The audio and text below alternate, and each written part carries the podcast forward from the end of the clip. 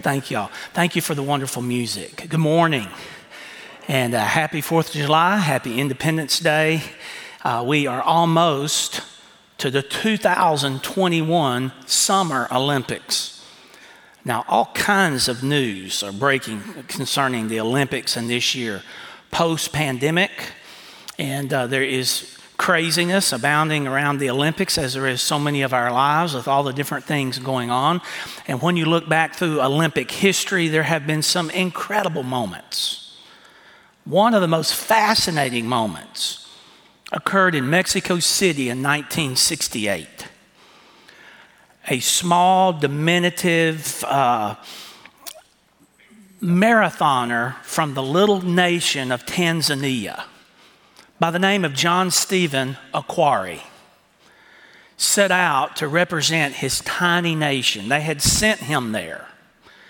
And uh, he arrived. He had five days to prepare. He had already come in in what he felt like was peak shape. But I guess along the way, he, he underestimated altitude, sea level, humidity, climate. There were a number of factors. And throughout that middle portion of the marathon, Akhwari began his body to fade away. And he got what we call, I don't know if this is the national term for it, but he got what we call uh, something uh, referred to as a Charlie horse. And it was one of those that really knotted up right in the middle of the marathon. Now, now, you know anything in track and field, even if it's something, a race that lasts two plus hours, Seconds and minutes are crucial in those races. And so he fell to his knees. As he fell to his knees, one of his knees was slightly dislocated. And Akhwari, for just a few moments there, thought in stunned athletic life, can I continue? And so someone out of the crowd handed him a rag, which uh, he began to wrap around his knee, made some type of bandage with it, and somehow grabbed a cup of water and got up and began to walk and limp, and then eventually began to run on. And when the race ended, a little over two hours, the gold medalist, those top three, and then the others, there was still one runner on the course. And in the 1968 Olympics, you got it an hour and two minutes after the winner crossed the finish line. Again, I say an hour and two minutes after the winner crossed the finish line. Akhwari finished the race. To much of the amazement of Olympic Village and all the things that went on in post race, interviews, one of the statements that Akhwari made, and it has resonated with people around the world. He simply said, My country did not send me 5,000 miles to start the race. My country sent me 5,000 miles to finish the race.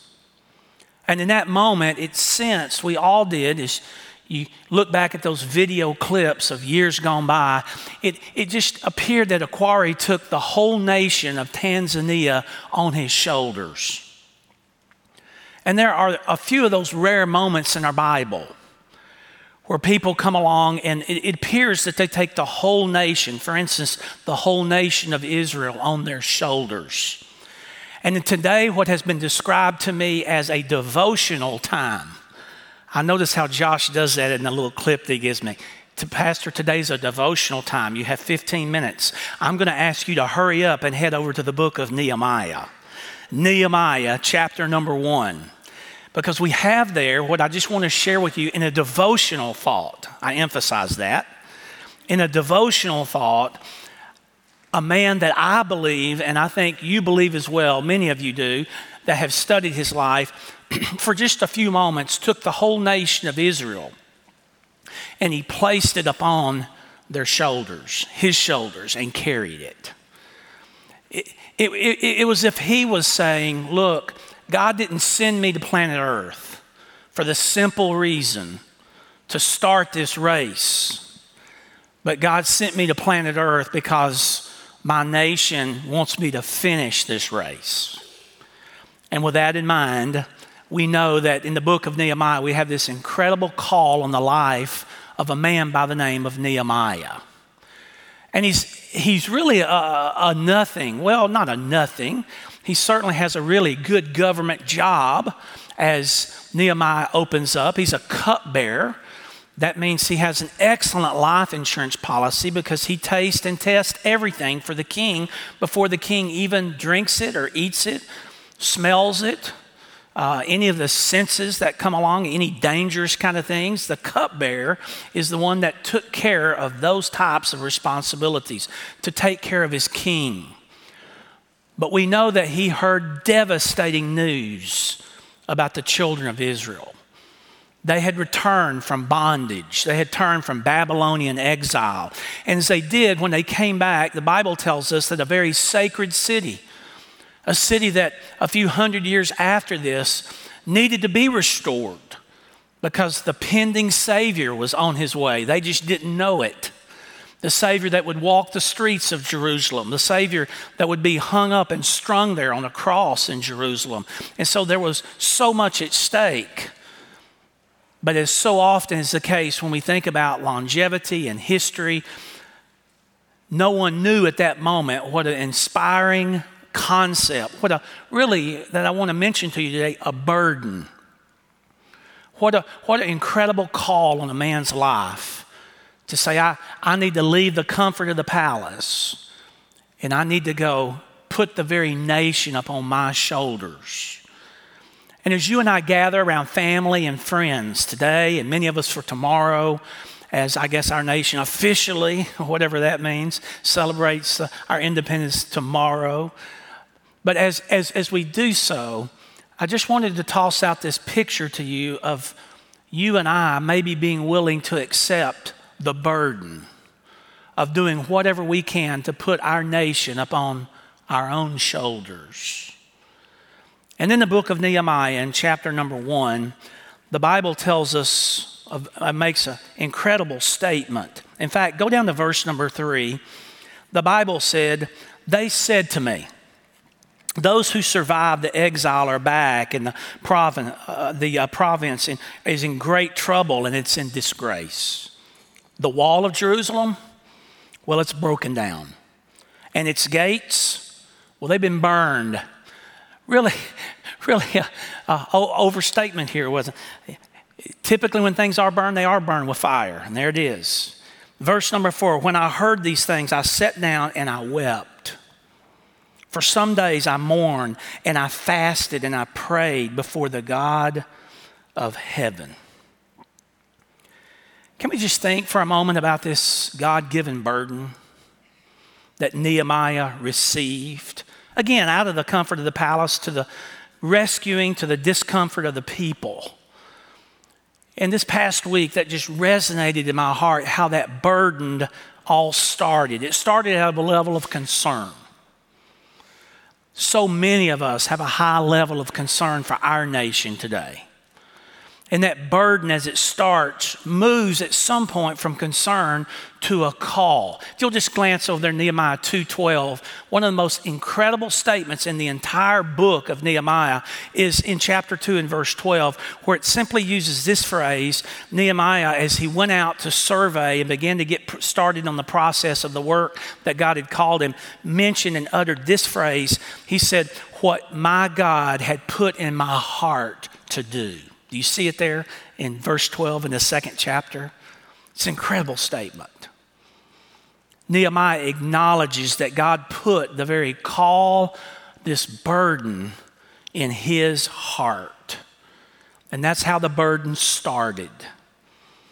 And oftentimes the burden, then, after it starts, begins to see certain things, see things in terms of reality. You know, nothing can be improved upon, nothing can be changed, no impact can be made until someone stops and realizes that improvement needs to be made, that something is dysfunctional, that something is irregular or wrong, or something needs to be addressed. And so often, We are like that illustration of the frog in the temperature of the boiling water that gradually gets hotter and hotter, and before you know it, the frog boils to death. But he's lured into believing that there's nothing wrong. And even though we live in one of the greatest nations in all the world, really throughout any history, unparalleled that any democracy has ever survived this long, we know there are certain things in our nation that must be addressed, and they've got to be addressed by the burden of the people. People that are called to action, people that start with a call and a concern, and then they, they morph into the very reality. This past week, I was moved once again by Patrick Henry's incredible statement. He said, It cannot be emphasized too strongly or too often that this great nation was founded not on religionalists but by Christians. Not on religions, but by the gospel of Jesus Christ. And I'm so thankful that this very man, Nehemiah, felt a responsibility. He saw the reality of what needed to be done and he responded. There was a sense of responsibility. I don't know how you feel about church signs, um, billboards, those kind of things. The other day, I was on my way to a small city near this location. And I passed by a church, not of our denomination, but another church. And on their church sign, they had something that just kind of resonated with me. On their church sign this past week, they said, if you want God to bless America, stop legitimizing sin. And I read that and like so many other drivers, I'm sure I just went on by. But a few miles down the road, I began to mull that, that very sign over in my heart and my mind. There's so much for us to do as Americans. We have so far to go in America. And the only way that things can be improved and turned around in a direction the direction of our founding fathers, the direction that our biblical authority place, on, uh, uh, place us under as followers of Christ is if you and I see the reality of the things that need to be done and take the responsibility to fulfill those. And so Nehemiah had that incredible call on his life, that sense of God given burden, but he also had this holy ambition. And the Bible says he did some things in verse 4. Look back at it. He, he, he wept. Not just a small cry, but evidently the Bible says this went on for days. He even mourned, he fasted, he prayed before the God of heaven. This very concept of being called turned into a holy ambition for him. And really, when we think about the whole, whole scenario here, the walls of Jerusalem that were torn down really were a physical reflection of a spiritual condition, weren't they? They really represented a nation that was in shambles, a nation that had just come back out of captivity. It was a restatement of what Moses warned the people about before they wandered. It was a restatement of what Jeremiah said in Jeremiah 25 11, where he had already prophesied the whole country will become a desolate wasteland, and you will become for the king of Babylon for 70 years nothing more than servants. And with that fulfilled, Nehemiah set out on a mission a mission that was really anchored in the fact that God's name was, had been dishonored and there was a brokenness that had fallen across the people. And so when we see in verse 4, it's not about how great the cupbearer was, it wasn't about how God had, in, had equipped him, but it was about his heart for a broken people. You know, when you read chapter 1 and you think about Nehemiah beginning to weep, it's easy for us to think that he's weeping for the homeland. But my friends, he's not weeping for a piece of geography. When you look at verse 5, 6, 7, 8, 9, you see a series out of what he's praying to God of verses that do everything from repentance He not only repents, uh, repents for himself, but repents for the people that he's going to serve, but he also calls upon God and acknowledges the authority and might of God. And it becomes apparent that he's not weeping for a set of stones in a wall. He's not weeping for a geographic location of Jerusalem. He's weeping over the condition of God's chosen people. And what would it be if our burden was that that we went before our God as if the whole nation was on our shoulders crying out to him not just in a repenting way for ourselves. How long has it been since, you've repented for someone else? And maybe a cry to God of repentance for our nation. As the level of importance of this and what's at stake rises each and every year. I've shared with you before as a history double major. It's very, I mean, there's so much at stake. Our democracy is on borrowed time. No democracy has ever survived this long in the history of mankind. And if we're not careful, our nation can be lost. We're only one generation away. But that church sign, we sing today about God bless America. But when we hold this in our hands and this Bible in our hearts, how can we ask God to do such a thing? We're asking God to do something that He is not.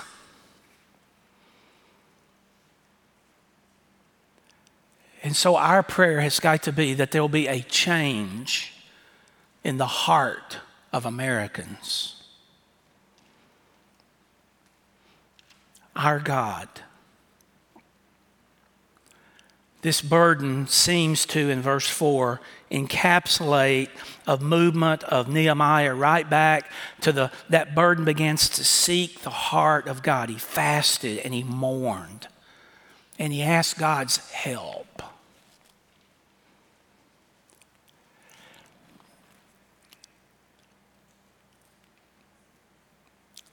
I don't know where I should share this with you or not. Do you think I should?